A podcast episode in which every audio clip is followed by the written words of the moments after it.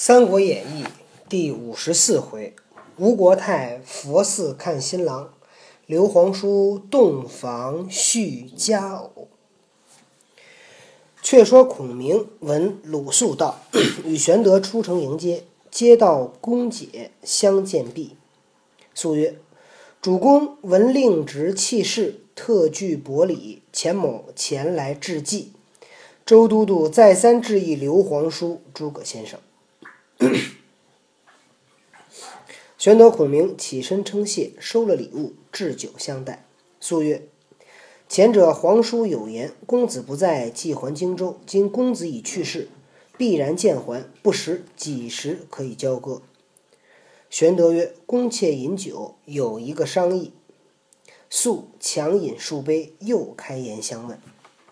玄德未及回答，孔明变色曰：子敬好不通理，直需待人开口。自我高皇帝斩蛇起义，开基立业，传至于今，不幸奸雄并起，并起各据一方，少不得天道好还，复归正统。我主人乃中山靖王之后，孝景皇帝玄孙，今皇上之叔，岂可岂不可分毛裂土？况刘景升乃我主之兄也。帝承兄业，有何不顺？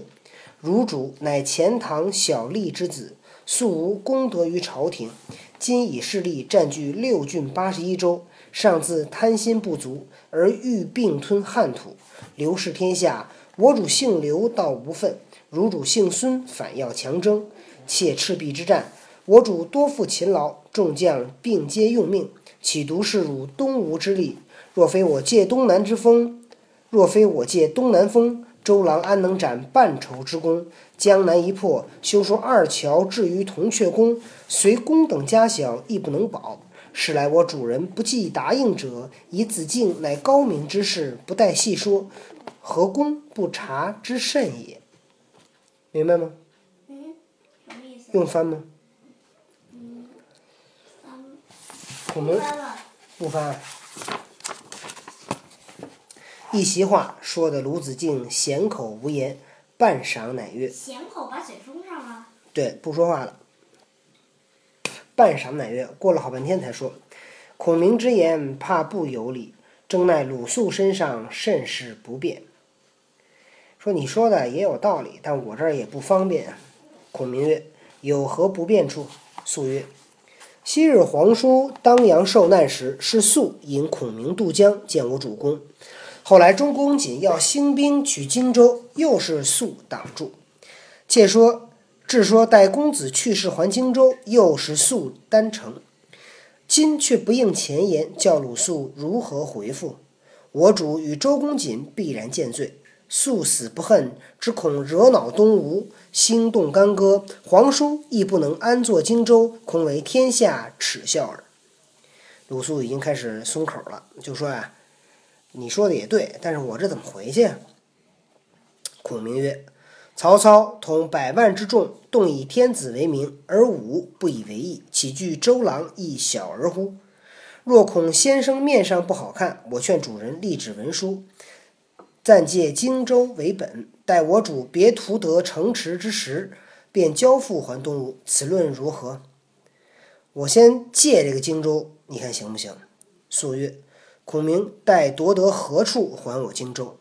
孔明曰：“中原即未可图，西川西川刘璋暗弱，我主将图之。若图得西川，那时便还。”肃无奈，只得听从。玄德亲笔写成文书一纸，压了字。保人诸葛孔明也压了字。哎呦，刘备那个写一个押文，孔明作保，你说这叫什么事儿？他俩是一起的，怎么能让他做保？保人得找一个第三方，你知道吗？公证保。人可以找鲁肃啊。鲁肃也不能做保，因为你想，刘备给鲁肃写一欠条，怎么能让鲁肃当保人呢？鲁肃是鲁肃是债权人，刘备是债务人，知道吧？不，孔明当保人这不行，那孙权当保人。孙权也不行，得曹操可以当保人。那曹操当然不愿意了。对，孔明曰：“亮是皇叔这里人，难道自家作保？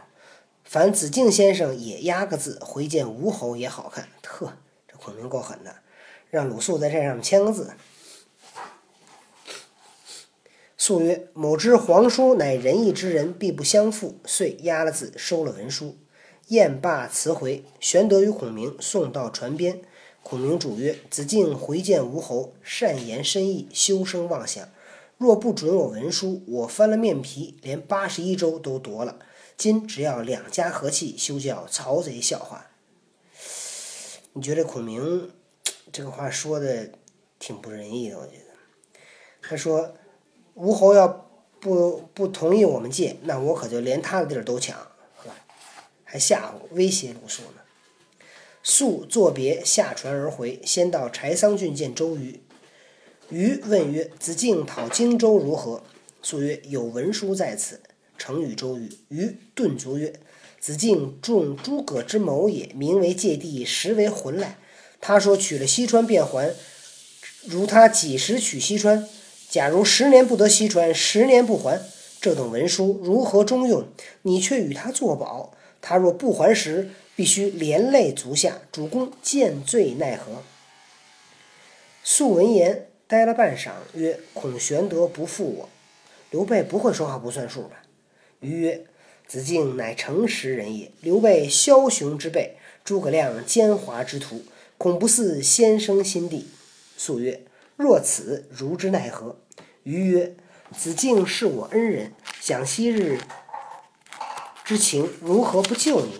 你且宽心住数日，待江北叹息的回，别有去处。”鲁肃不安。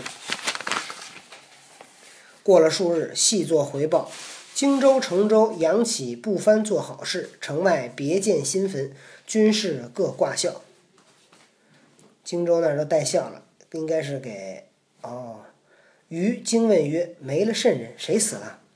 细作曰：“刘玄德没了甘夫人，即日安排殡葬。”于谓鲁肃曰：“武计成矣，使刘备束手就缚，荆州反掌可得。”素曰：“计将安出？”于曰：“刘备丧妻，必将续娶。主公有一妹，极其刚勇，士必数百，居常带刀，房中军器百列遍满。”虽男子不及，我今上书主公，叫人去荆州为媒，说刘备来入赘，转到南徐，妻子不能勾得，幽丘在狱中，却使人去讨荆州换刘备。等他交割荆州城池，我别有主意，于子敬身上须无事也。咱们啊，吴侯有个妹妹，特别的厉害，咱们就让刘备啊说这门亲事，让刘备来那个来这儿。娶这个孙孙权的妹妹来了以后，咱得给他抓起来，然后让他们拿着荆州换。鲁肃拜谢，周瑜写了书呈，选快船送鲁肃投南徐见孙权。先说借荆州一事，呈上文书。权曰：“你却如此糊涂，这样文书要他何用？”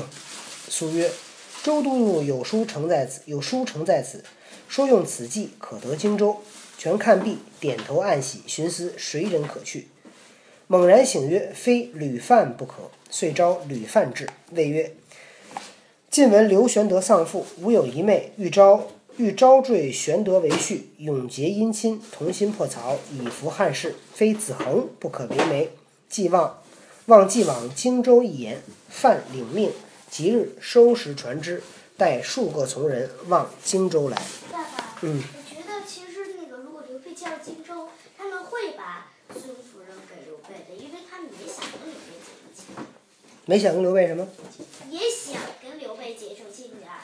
他对他反正，因为你想，孙权是想当皇帝的，在他的眼中，其他都不重要，对吧？那个妹妹再怎么重要，跟他的帝业比起来，他也觉得，反正他要跟刘备啊，真是结了亲家，只要他把荆州还了，都好办，对吧？不还荆州，那我跟你没完，他就这么想的。却说玄德自没了甘夫人，昼夜烦恼。一日正与孔明闲叙，人报东吴差吕范到来。孔明笑曰：“此乃周瑜之计，必为荆州之故。亮只在屏风后前听，但有甚说话，主公都应承了。留来人在馆驿中安歇，别做商议。”他说什么，你都先答应下来，让他住这儿。咱们再商量。玄德叫请吕范入，李泌坐定茶罢。玄德问曰：“子恒来，必有所欲。”范曰：“晋闻范晋闻皇叔失偶，有一门好亲，故不避嫌，特来作媒，未知尊意若何？给你说一门亲事。”玄德曰：“中年丧妻，大不幸也。骨肉未寒，安忍便议亲？这他刚死，我哪好意思，哪能去结婚啊？”范曰：“人若无妻，如屋无梁，岂可中道而废人伦？无主无侯，有一妹，美而贤，堪称其其肘。若两家共结秦晋之好，则曹贼不敢正视东南也。此事家国两便，请皇叔勿疑。但我国但我国太吴夫人甚爱幼女，不肯远嫁，必求皇叔到东吴就婚。”说呀，这个吴侯的妹妹嫁给你，咱们两家结成秦晋之好。秦晋之好讲的是战国的时候，秦秦国跟晋国两个人结盟，说曹贼就不敢再小看我们东吴了。咱们两家联合起来打曹操，就能打过他。说这个吴夫人呢喜欢这个女儿，不想让她走，你呀得到到东吴去结婚去。玄德曰：“此事吴侯知否？”范曰。不先禀吴侯，如何敢造次来说？玄德曰：“吾年已半百，鬓发斑白，吴侯之妹正当妙龄，恐非配偶。我都五，我都半百五十多了，那吴侯那妹妹正年轻着，这不合适。”啊范曰：“吴侯之妹身虽女子，智胜男儿。常言，若非天下英雄，吾不视之。今皇叔名闻四海，正所谓淑女配君子。”岂以年齿上下相嫌乎？说我们这个这个孙孙孙权的妹妹啊，虽然是个女孩儿，这个志气可比男孩儿还大。说一定要跟一个天下的大英雄结婚，你就是大英雄，正挺合适的。你岁数差点没关系。玄德曰：“公妾少留，来日回报。”是日设宴相待，留于馆驿。至晚。与孔明商议，孔明曰：“来意亮已知道了。世间仆役得一大吉大利之兆，主公便可应允。先叫孙权、孙乾和吕范回见吴侯，面许已定，择日便去就亲。”孔明说：“我呀，刚才占了一卦，这是好好事儿，你可以去。”玄德曰：“周瑜定计欲害刘备，岂可以身轻入危险之地？连刘备都看出来了。”这周瑜出的啥鬼？就说周瑜出去，连刘备都能看出来，你说说。孔明大笑曰：“周瑜虽能用计，岂能出诸葛亮之料乎？